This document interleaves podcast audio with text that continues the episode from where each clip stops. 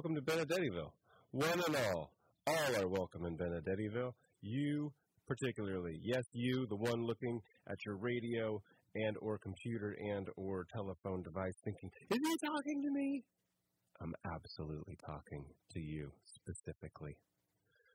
Welcome to Benedettiville. Ladies and gentlemen, it is Benedettiville's Small Town Adventures here on KPCA LP, Petaluma, California, 103.3 FM. And I'm in downtown Petaluma. It's a beautiful, beautiful, absolutely gorgeous fall day out there.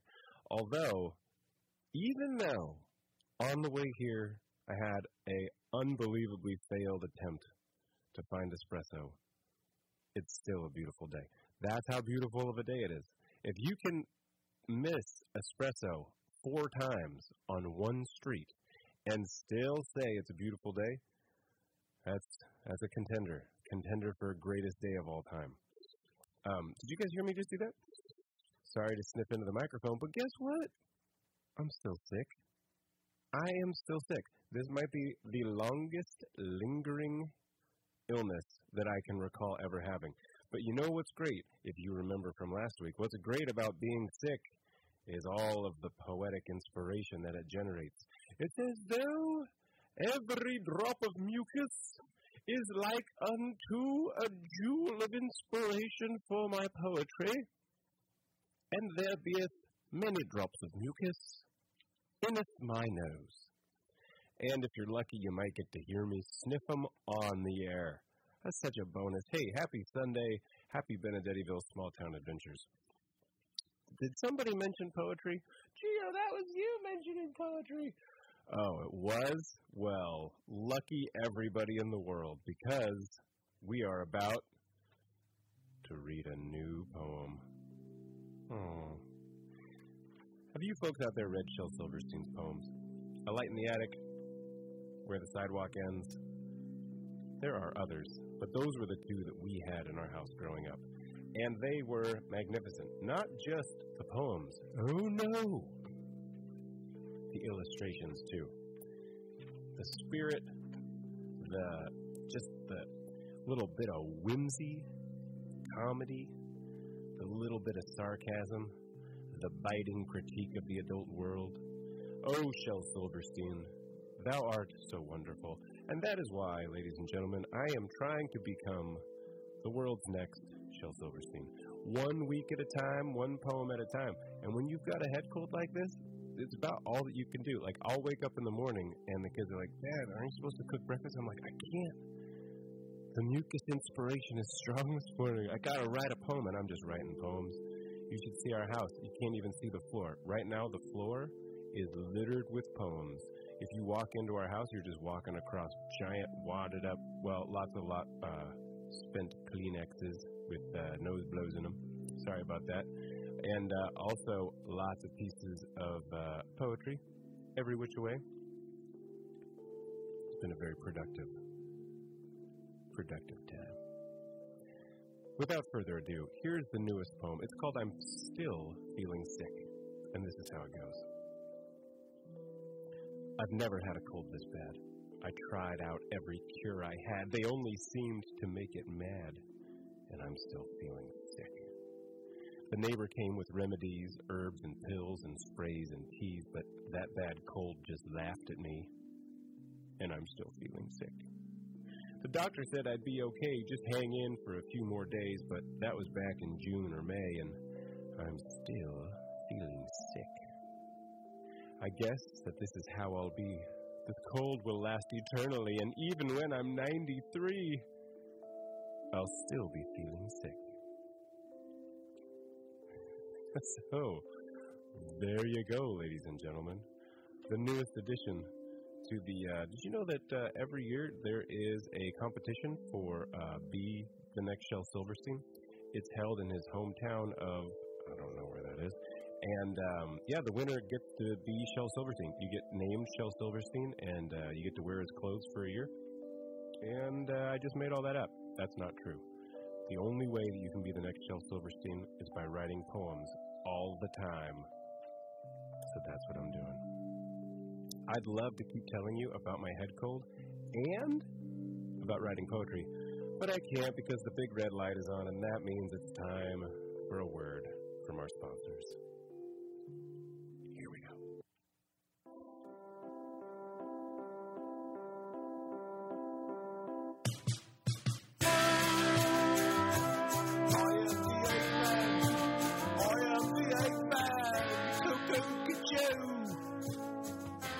I sell eggs by the pound. No one else does that. Why? Because everyone else is dreadfully boring and dull. I sell eggs by the pound because I am the egg man and I have many, many, oh so very many different kinds of eggs. I have special eggs, rare and delicate eggs, eggs of mysterious and magical natures, the kinds of eggs that might or might not be invisible. I have an egg that you'd need to move with a heavy-duty rough terrain truck mounted 1,000 ton capacity crane. Oh, I've got the last known glass canary egg. I have an assortment of flying snake eggs, most colours and most non-poisonous varietals. I have an egg from the Colossus of Mergovia. It's very big. If it comes from an egg, I either have it or I can get it. And just remember this no refunds, all sales final. I can't put eggs back together, and I can't stick things back into eggs. So don't bring me your newly hatched giant scorpion crab back to the shop complaining that it tore up your garage. What did you think it would do? Have a tea party? Uh, if you wanted to have a tea party, you should have picked up some miniature fizzle eggs. Those things love tea parties. I am the Eggman. Eggs by the pound, eggs of all sizes, most of them round. I am the Eggman, I've been and wide, and I've brought back eggs, they're my joy and my pride. I am the Eggman, my collection is rare. There's eggs you'll find here that just can't be found there. For I am the Eggman, and his eggs I adore. So all your egg lovers come down to my store. Yes, I am the Eggman, I sell eggs by the pound. Eggs of all sizes, most of them round. I am the Eggman. My rhyme here is done, so just please do remember. No refund. All sales is final. Mm.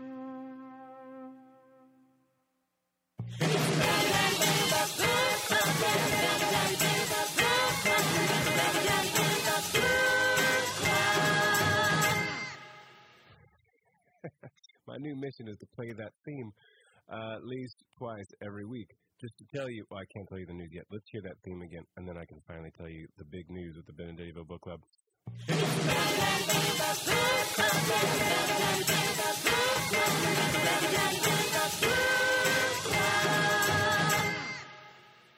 Psych, fake out. There's actually no news in the Benedettiville Book Club. Stella's got so many chapter books now, and she's a reading machine, so she's reading a lot on her own. Emmy likes to read a different book every night, so we've got tons of storybooks that we're going through, but there hasn't been a pick for the Benedettiville Book Club. All that we've got is this amazing theme song and no books associated with it. It's like it's going to waste. That's why we got to keep it fresh. Everybody knows that theme songs will get moldy and very stinky if you just leave them in your computer or uh, in your uh, record collection and you don't play them regularly. So it's very important that we exercise that theme song every week, at least a couple of times, even when there's absolutely no news associated with the Benedettiville Book Club. Although, dearest listener folk, do you have a recommendation? Have you read something very awesome recently? Won't you please share your reading adventures with us in Benedettiville? Mail at benedettiville.com is the email address. And one of these days, I'm going to write a jingle so that you can uh, figure out how to spell Benedettiville because it is not only extremely long, it's difficult to spell. It's a combination of sounds like uh, Italian and German. Oh man, like what? What are we supposed to do with this? We're supposed to spell it, you guys. But I'll give you the uh, I'll give you the mnemonic song one of these days, but not today, because today we have a very, very, very important announcement. Uh, kind of a public service announcement that's coming in. But uh, my my buddy Blue, the puppet, is going to come in and uh, and give it to you. So I got to get out of the way here. Let me scoot the chair out.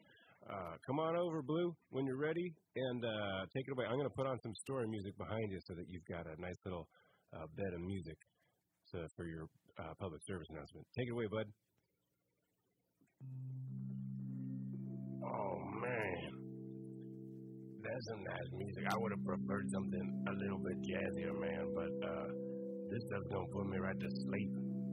my public service announcement does not work really well with this music, but it's gonna have to. That's what Gio put on, I guess. Hey, ladies and gentlemen, I'm of Benedettiville Small Town Adventures. Very cool to be talking with you again. This is Blue the Puppet. Um, I hope everybody avoided that fire breathing dragon that the Guardians uh, exposed as a danger and menace to uh, public society here in Petaluma. If you've got any tips on fire breathing dragons or like where it went off to, let us know, man.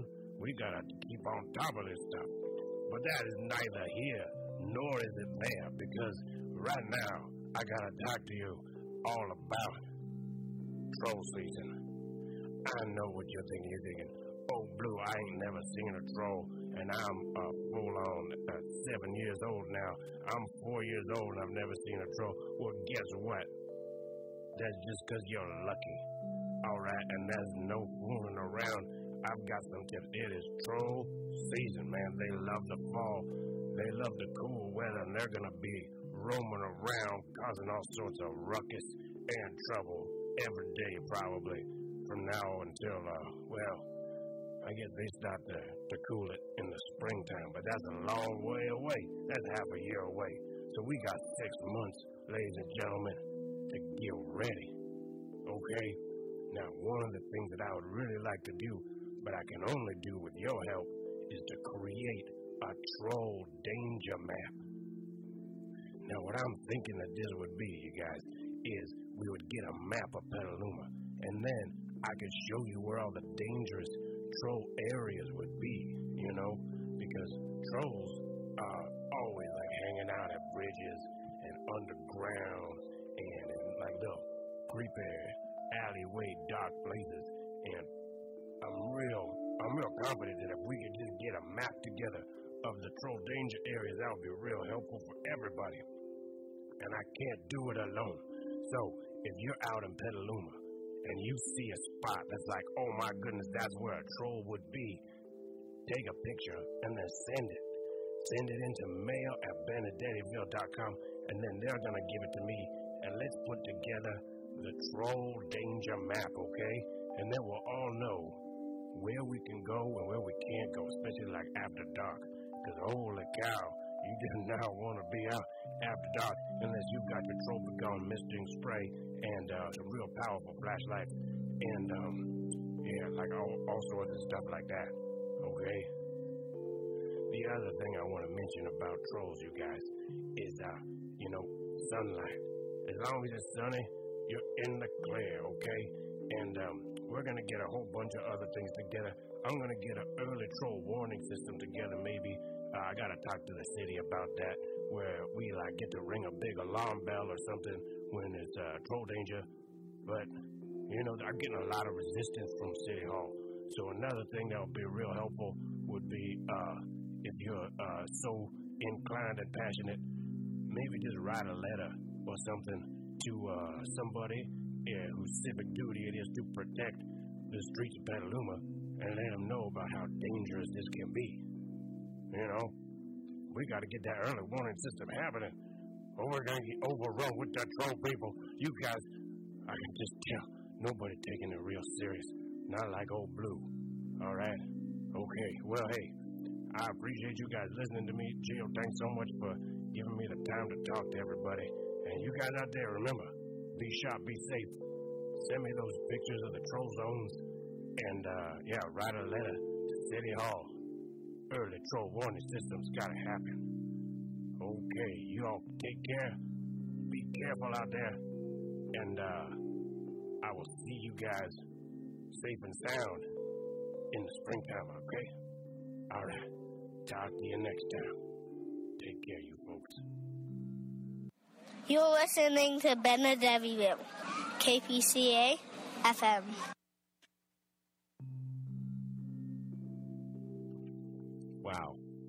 Well, uh, thanks, Blue, for that, uh, public service announcement.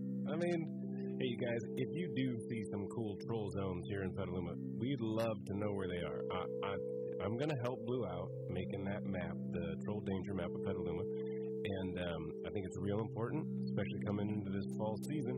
So take those pictures, or just write a description of it. Let us know. Let us know the cross streets, etc.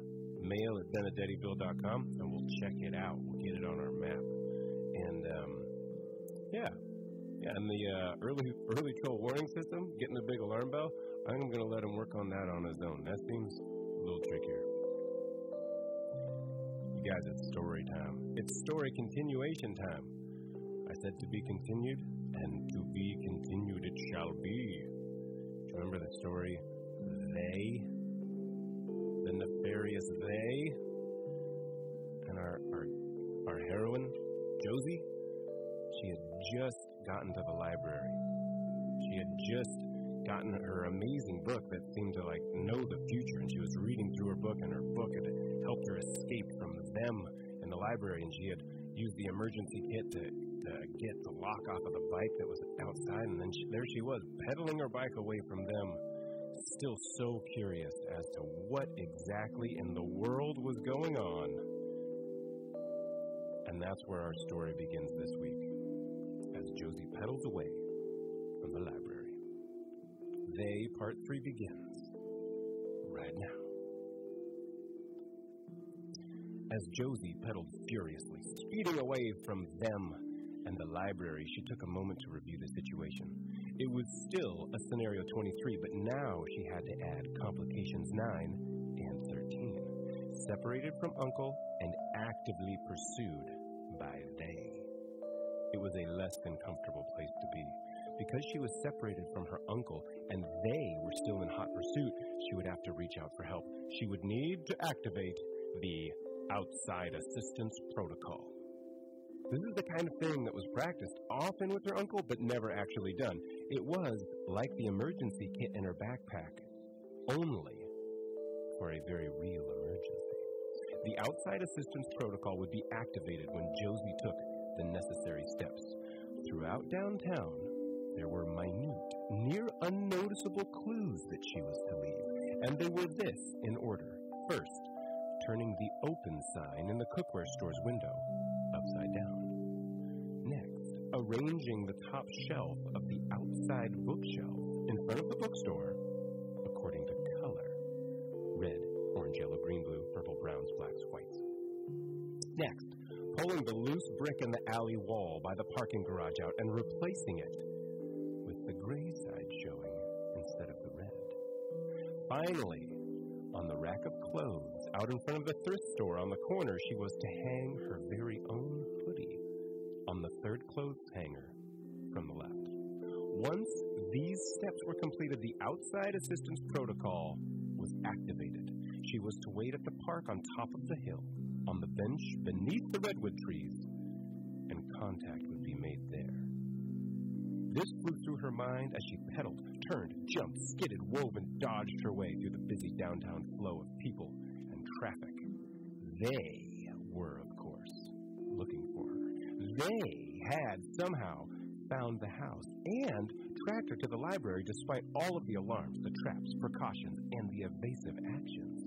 They clearly knew what she looked like. She would need a complete disguise if she was going to be able to walk safely through downtown and activate the outside assistance protocol. Josie and her uncle had dozens of locations across town and the surrounding areas for any and all emergencies. Each of their emergency stashes had a full first aid kit, food and water, a disguise option, and a bit of spending money. Josie needed to get to one of these emergency stashes if she was going to be able to get back into downtown safely. There were stashes close by, but they were hot on her trail. She had to get somewhere safe and far from them, so she sped down the boulevard away from downtown. There was a bike trail that followed the river, and about a quarter mile down the trail, there was a tiny, near invisible dirt path that led into the woods. That path would lead her to a big willow tree and the emergency stash she and her uncle had put in its trunk. That was where she would go. She pedaled on, feeling better with a solid plan. Just across the intersection of 2nd Street and the boulevard, mere blocks from the river and the beginning of the bike trail, Josie saw a large, sleek, black car screech onto the road behind her. They. She instantly swerved off the road into a parking lot, turned a corner, and pedaled through the theater mall courtyard. She heard honks and angry driver yells behind her as the black car sped through lights and intersections, speeding to cut her off on the other side. Josie pedaled. People and families hollered as they had to dive and jump to get out of her way. Josie pedaled faster. She jumped the bike down a stairway, landed perfectly in front of a startled elderly couple, swerved to avoid them, and sped off towards the bridge. The black car was skidding around the corner behind her as she emerged from the courtyard back onto the road. She was standing on her bike, pedaling with everything she had, beginning the steep climb of the bridge. They were closing in fast. Josie was sweating and straining, but she pushed herself harder, faster. She rocketed up the bridge, pedestrians and groups of pigeons rushing to get out of her way. The car gained on her. As she crested the top of the bridge, picking up speed as she began the descent, she risked a glance behind her. A figure in a black suit was leaning out of the passenger window of the black car, a strange, gun like device in its hands. The device was aimed right at her. Josie began to swerve right and left as erratically and randomly as she could manage, doing her best to present a difficult, moving target for whatever it was they were trying to shoot. The bike trail entrance was just at the bottom of the bridge. She pedaled until her legs screamed at her. The car closed in. Josie kicked out her right leg and threw the bike down and low into a hard, tight right turn. The wheels skidded out from under her. A shower of gravel and dirt sprayed up before her, and with her right leg, she pivoted herself and the bike a full 90 degrees. As the bike dipped low to the ground and skidded, she heard a loud from the car and felt the air rip just over her head. She watched a mean looking weighted net fly just over her head and wrap itself around a nearby lamppost, blasted from the strange gun in the black car. She righted her bike and sped between the metal posts that kept cars off the bike trail. She watched the black car race by, unable to stop in response to her quick turn. She heard the screeching brakes behind her, but she was already gone, moving fast down the winding bike trail, her heart beating a mile a minute. Josie did not let up. In another quarter mile, she turned off onto the nearly invisible dirt trail. She sped on, now under the cover of trees, into the woods, invisible to the world, further and further from town. Eventually, as Josie's adrenaline subsided, she began to feel the strain she had put her body through. Her legs felt rubbery. Her mouth was parched and dry. She was drenched in sweat. Wobbly, nearly falling over, she pulled off the trail and stumbled, leaning on her bike now towards a large willow tree beside a small creek. She parted the drooping canopy of leaves and entered the quiet, private stillness of the willow tree's shade. She dropped the bike, sat down, leaned back against the willow's trunk, and let out a huge breath.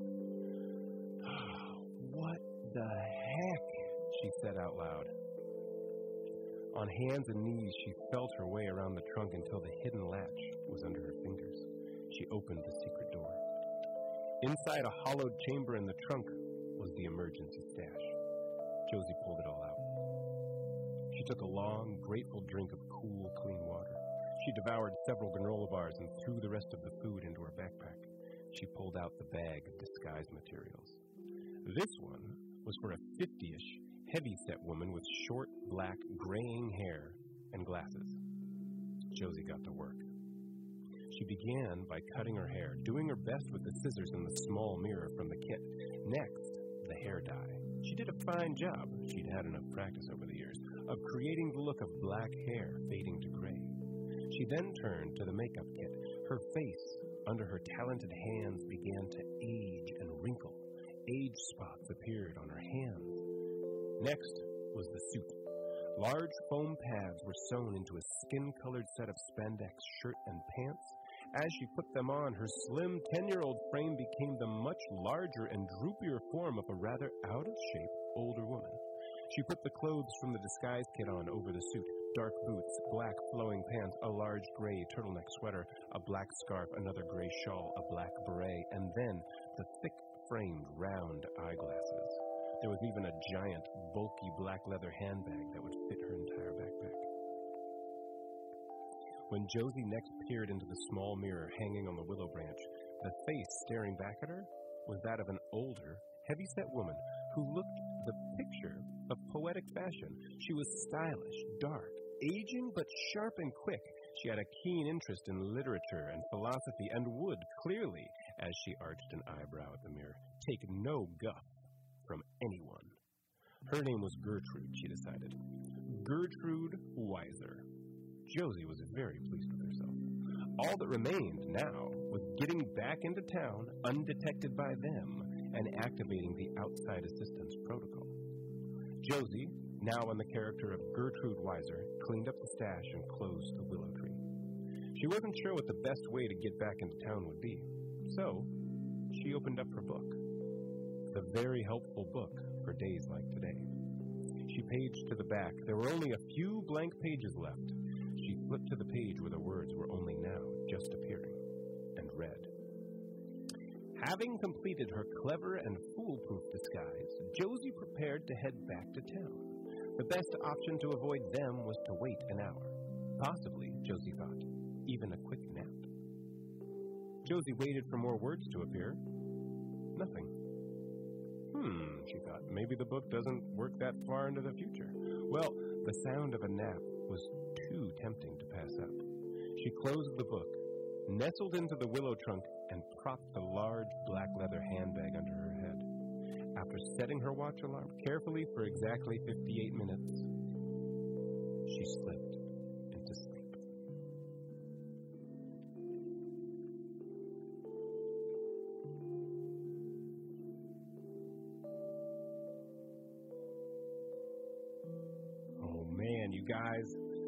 Josie, she's so clever. How does she do all this stuff? I hope she gets back into town. We're going to do another part of the story this week, and then it'll have to be continued again. Lots of to be continued. Um, and what we've got here is a red light blinking at me. Man, these red lights just never stop. I guess it's time for another word from another sponsor, ladies and gentlemen. So let's see. Uh, let's see what we got here. We'll be back soon with more story.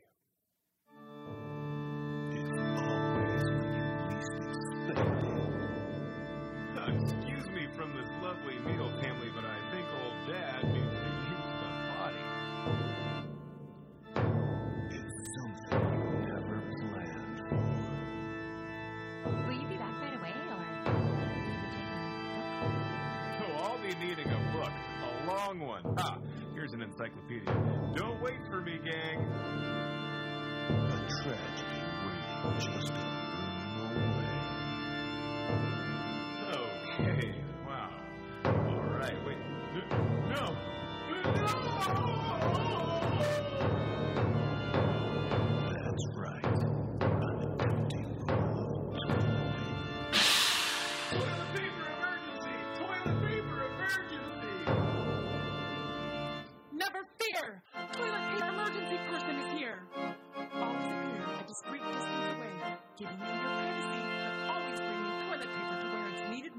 Whoa, toilet paper emergency person. Boy, am I glad to hear your voice from a discreet distance away. Thanks for giving me my privacy. Let me get you some toilet paper and I'll be on my way. Wow, rolls of toilet paper have just magically appeared. That was amazing. Thanks, toilet paper emergency person. You're welcome. Remember, avoid toilet paper emergencies and always take a peep before you take a seat. I think your catchphrase needs a little work. Yeah, I'm still working on that one. Well, I must be off. I hear a call from afar. Someone else is having a toilet paper emergency. Thanks, toilet paper emergency person. Hey, you're back. What took you so long?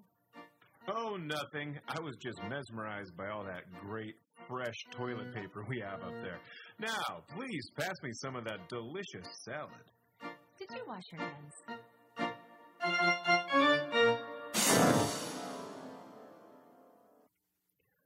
Man, you guys, I don't know how your households work, but our household would be uh, a much less pleasant place to be if we didn't have the wonderful superpowers of toilet paper emergency person always looking out for us whenever we find ourselves in a little bit of a pickle. Um, ladies and gentlemen, ladies and gentlemen out there in Radio Land, do you hear a difference in my voice? Do you hear a little extra pep in my step? Do you hear the ability to talk faster and to get distracted more easily? Well, there's a very good reason for that, and it's a little bit of a small town Christmas miracle. It just kind of happened in October. But you guys know Nanners and Boo. Nanners and Boo are the wonderful and brilliant kids that do the show just before Benedetteville's Small Town Adventures. It goes on from 2.30 to 3. If you're not tuning in, you're missing out. But Nanners and Boo, they just made an emergency espresso delivery to the radio station. And after I kind of whined, admittedly, a little bit about uh, my failed coffee mission, they came through in spades, delivering delicious, roasty toasty, dark espresso. And now I'm fueled up.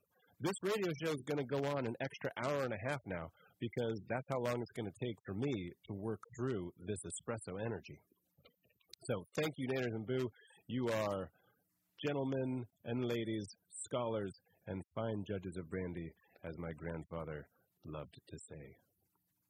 What were we doing here? Were we doing stuff? I get really distracted and I get off topic once I get like uh, um, the caffeine flowing through the veins. Were we talking about Victorian houses? There's a beautiful Victorian house across the street. I could describe it to you, but I'm not gonna because I do believe it's actually story time.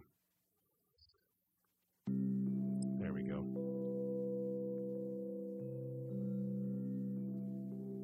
Josie was sleeping, you may recall. So, let's see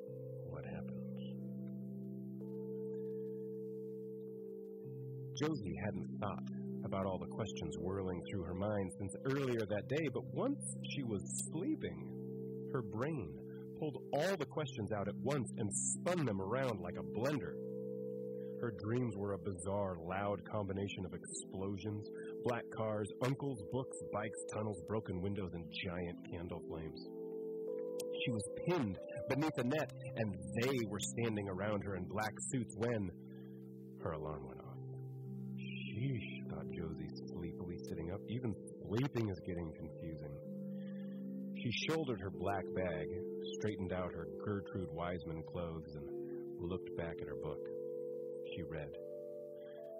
Josie woke from more troubled dreams, shook her head clear, and headed out of the forest. She followed the small creek as it wound her back towards a small, quaint suburb neighborhood. Josie shook her head, then the rest of her body to clear out the dreams and to get the blood pumping. Then, just as the book said, she followed the creek. It was a long and pleasant walk, and by late afternoon she was on the edge of the forest, looking into a quiet suburban neighborhood. She cracked open the book again. At the edge of the forest, she waited behind a low bush exactly three minutes and watched as a sleek black car drove slowly through the neighborhood streets. Josie shivered as, through the branches of her bushes, she watched a sleek black car drive slowly by. It was like a shark gliding along, dangerous, capable, threatening. She glanced back at the book. How many of them were there, wondered Josie. It felt like they were everywhere, from the house to the library to this unknown corner of suburbia. Josie paused in her reading, watching the words appear on the page describing exactly her own thoughts and feelings. Weird, she thought. Awesome, but so very weird, but at least it was helpful. Very helpful. She read on. Josie came out of the bushes completely unnoticed and walked a block west to the bus stop. The bus would arrive 30 seconds later. She would appear to any and all onlookers as a no nonsense woman on her way to town. And that is exactly what Josie did. The bus pulled up in 30 seconds. Josie paid the bus fare with the money she had taken from the emergency stash. She found a seat, remembering to keep her face serious and unapproachable, the way Gertrude Wiseman would. She read her book as the bus headed for downtown. Now, Josie wanted answers, and so she opened her book, focused her mind as closely as she could on her questions, and watched the words appear. There was only one blank page left. She read. Josie thought back very hard to this morning and the day before. She thought about the candle flame fireball in the cave. She thought about the shattered windows and the door of the safe house. Magic? She wondered. And even while her logical brain argued with her about the impossibility of magic and called her ridiculous, the book in her hands told her otherwise.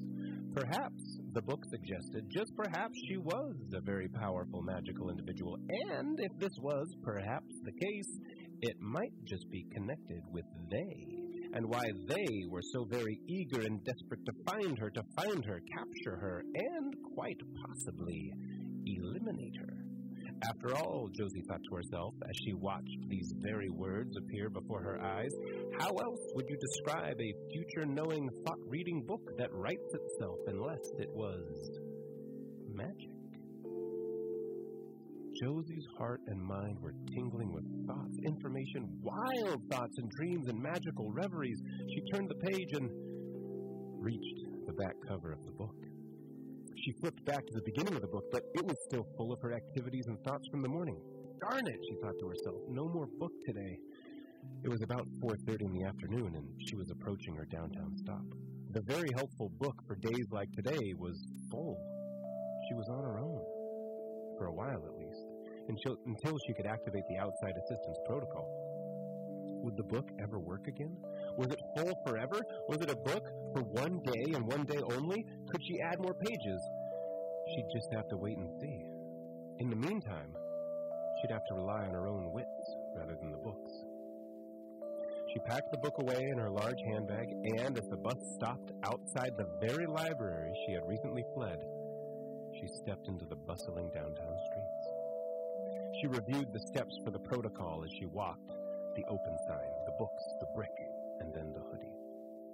With her chin pointed at just the right angle to communicate confidence, attitude, and a mild disdain for the world around her, the fashionable and flowy clothed Miss Gertrude Wiseman made her rounds of the downtown shops.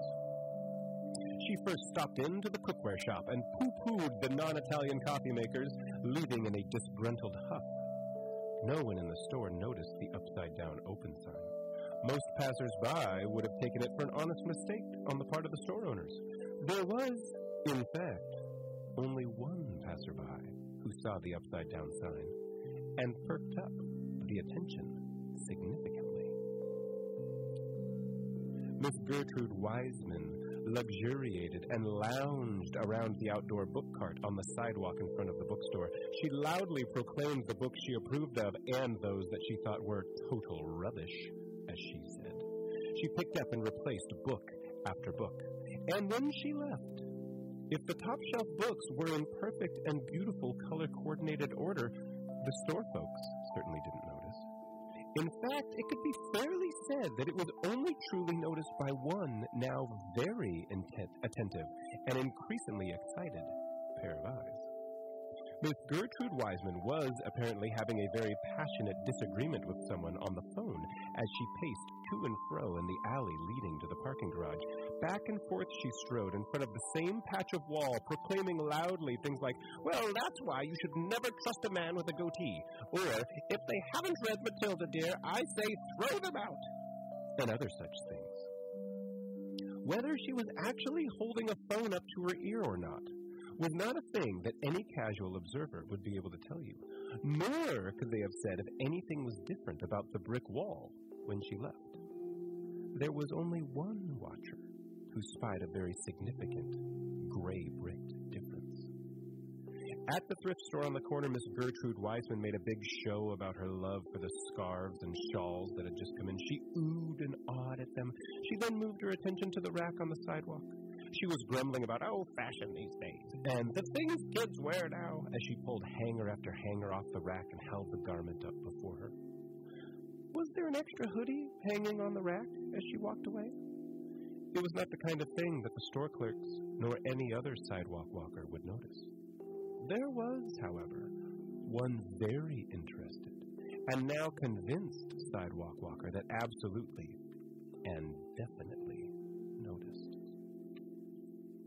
As Miss Gertrude Wiseman had been garrulously and largely making her way around downtown, she had noticed several things herself. She had noticed the regular passings of several sleek, large black cars down the street. She had also noticed standing, leaning, sitting at regular intervals across the sidewalk, storefronts, and benches of downtown several people who looked very casual and very watchful. She knew. She could tell from the way they occasionally flashed a gesture to one another, the way their eyes never rested in any one place, the way their expressions never changed from the two friendly grins. She was proud of herself as she passed by them repeatedly, completely unsuspected and undetected. After she hung her own hoodie on the third hanger from the left in front of the thrift store, she crossed the street and walked up the steep hill to the park. It was a small but beautiful grassy park. There were no play structures or sand pits, and so it was usually quiet and relatively empty. Occasional couples passing by, hand in hand, dog walkers, joggers, the rare picnicker. Josie, as Gertrude Wiseman, sat on the bench beneath the redwood trees and waited. According to the outside assistance protocol, she would wait for no longer than 15 minutes. She had only just pulled the water bottle out of her handbag when she started in surprise. A large black rat was climbing up onto the bench beside her. She stared at it, her water bottle halfway to her mouth. The rat stared back at her. It stood, crossed its front legs across its chest, and began to tap its back paw on the bench. The clearly impatient and vaguely disappointed look on the rat's face reminded Josie of something. She peered down at it, her face moving closer. Do you want something? She whispered to it, feeling rather silly. The rat slapped a paw to its face, looked down, and then, cocking its head, stared back at her, its eyebrows furrowed in disappointment, and it squeaked at her. Tap, tap, tap on its paw. What? Josie asked out loud, frustrated. You want something? Sure. Water? You're a rat. I don't have anything you want. She stopped. The cheese. The cheese from the emergency kit. The cheese, she said out loud, and she dug into her backpack, nestled inside of the large black handbag, and pulled out the emergency kit. There in the kit, beside the elaborate doorknob, was the chunk of cheese in a bag. She took it out. She handed the cheese to the rat. It stopped tapping its foot, its brow unfurrowed. It broke the cheese chunk in half and offered half of it back to Josie. Uh, oh, she said. Thanks, I guess. She took the cheese from the rat's little paw. The rat devoured its chunk, small crumbs falling, its tiny paws and jaws working furiously. Josie popped the cheese into her mouth. It was cheddar. She'd been right. Finally, she heard in a high pitched, squeaky voice. She jumped. She stared down at the rat. Um, did you just say finally? She managed, her mouth open, her eyes all goggly. Yeah, I sure did. The rat squeaked at her. I'm the outside assistant. My name's Sham. And by my count, this is outside assistance rescue number two for me and you. The tunnel, Josie said. That was you. She felt her thumb where the teeth marks were still scabbed over. She finally connected the look of the disappointed rat. Yep, sure was, said Sham.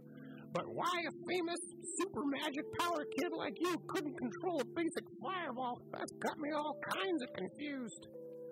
You're all kinds of confused? burst out Josie. I'm being chased by crazies all over town. I've got a magic book that I somehow ordered from the library. I'm dressed up as a 50 year old woman, and I'm sitting here talking to a rat. I'm going to change my name to all kinds of confused, Josie said, sighing. Oh, all right. Point taken, said Sham. What is your name anyway? I'm Josie, and seriously, I have no idea what's going on, Sham. Magic, them, talking rats. I'm gonna explode if one more weird, unexplainable thing happens, she said. Ah, figures you didn't get told anything, Sham muttered as he clambered off the bench and up Josie's arm.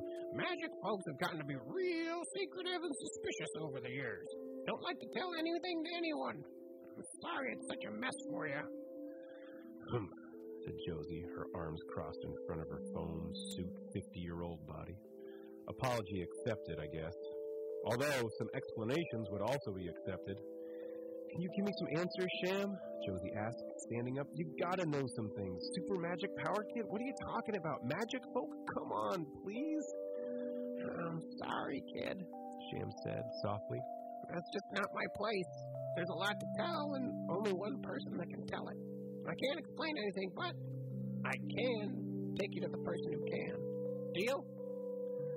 Josie sighed again. Deal, she said. All right then, Sham said. Let's go see a man about a clock. A man about a clock? Josie arched her eyebrow, but she bit back her questions. It could wait. It would have to wait. Josie, with Sham nestled into the shawl on her shoulders, stepped out of the park into the lengthening shadows of the downtown streets, toward the lights, the shops, and, Josie hoped, answers. To be continued again.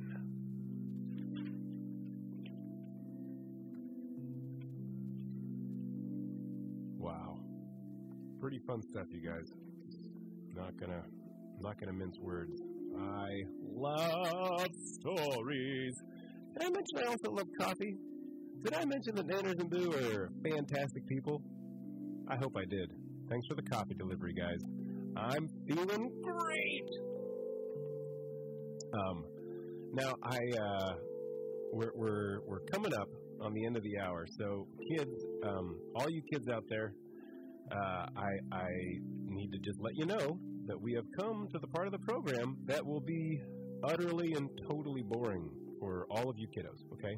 Um, and I'm sorry about that. It's been really fun up to this point, I'm sure. But for the next few minutes, I'm going to be reading headlines from the international financial news. Um, I'll be explaining proper procedures for repainting house siding, and I'll be talking at length, actually, about the importance of eating healthy food, uh, good listening to your parents, and early bedtimes. Now, I, I'd like to give you all a chance to leave the room, plug your ears, read a book, sing to yourself, do whatever you do so that you don't have to hear what will absolutely and positively be such boring things that I'm about to talk about. All right? In fact, I insist, kids, do not listen to the things that I'm going to say. You know, not not going to be anything exciting or secret or anything. It's just going to be super boring, really boring. Okay, moms, dads, are your are the kids listening? Okay, well, hey, out fair warning. I gave fair warning. Here we go. Financial headlines from around the world. CIC Capital expands Swiss stakes. Uh, and that's like stakes as, as some kind of financial word. It's not spelled like steak, like you would eat. So, kids, if you thought steak, Swiss steak was exciting, it's not. Okay. Are you still listening? All right, we'll try this one. Ticino Regional Bank scraps tie up. Right? Yeah. See? that ought to send you kids running. I don't even know what that's about. I'm sure you don't. Pretty boring. You haven't had enough yet, huh, kids? All right. You asked for it. Hypo Lenzburg ties up with Avobis. Yeah, that's right. Real estate service provider Avobis has joined up with regional bank Hypothekarbank Lenzburg. Yep. This is actual financial news from around the world. You've got to be bored. Mom, Dad, did, did we do it? Did we do it? Are the kids not listening? I hope. Excellent. Okay. Now we have to have this frequency absolutely clear of kid ears because we are about to call to order this meeting of the Parenting League of the Universe, where our motto is and always will be You're doing great. You're doing great, moms and dads out there. Uh, now, first order of business, I had to have that extended introduction, the super boring financial part, uh, for this meeting because it is painful, and we have to admit this to each other, but our secret society secrets are being overheard somehow. And I don't know how. Maybe in a previous episode of our radio meeting, some kid or other must have been like secretly listening in because we have had several children show up at the old secret headquarters. That's why we had to move it. It was only with the emergency stash of chocolate cupcakes that we managed to get them to leave before they asked any really tricky questions. And just last week at the annual convention for bedtime storytelling, we had not one, but two parents in the audience who, who we discovered, thanks to the extra, extra excellent efforts of our Pro 2 security, they were actually kids in disguise. They pulled the old put on a trench coat and stand on each other's shoulders. You guys, it is very important that no child is hearing our message right now or our secret ways. They can't know about our powers or our meetings or our vast network of parents helping parents to be awesome parents. It could all be uncovered. It could all be discovered. It could all be ruined. So, with that, we move on to our second order of business. This month, oh, Parenting League of the Universe members, we will have the legendary Martha Van Stokel speaking at the new and very, very, very secret headquarters. Directions and the very, very secret passwords have been mailed to your homes disguised as, extremely boring credit card advertisements. Martha will be bringing her decades of research on dreams to her workshop. How to cook your child's bad dreams away. Her connections between cauliflower and nightmares is jaw dropping, ladies and gentlemen. So be there next Wednesday at 5. Lastly, I just have to reiterate make sure that the kids don't hear any of this. We need your vigilance if our noble and secret organization is going to survive and continue to support your most excellent and fantastic parenting. Now, our time is almost up. So remember, you're doing great. Okay, now we can let the kids back in to listen. They can stop singing, have them take out their earbuds or, or whatever they were doing. I'm going to go back to the boring stuff really briefly, and they will be completely fooled. Way to go, moms and dads. We did it again. and so, in conclusion, the earlier the bedtime, the sooner you will get to work on all of those wonderful grown up things that all of us grown ups love, like taxes, bill paying, cabinet repairs, and light bulb maintenance. Oh, welcome back, kiddos. Sorry again for the extremely boring and unlistenable intrusion into an otherwise kid friendly and delightful radio hour. I believe our uh, boringness is done for now, and uh, we can get on to the next thing.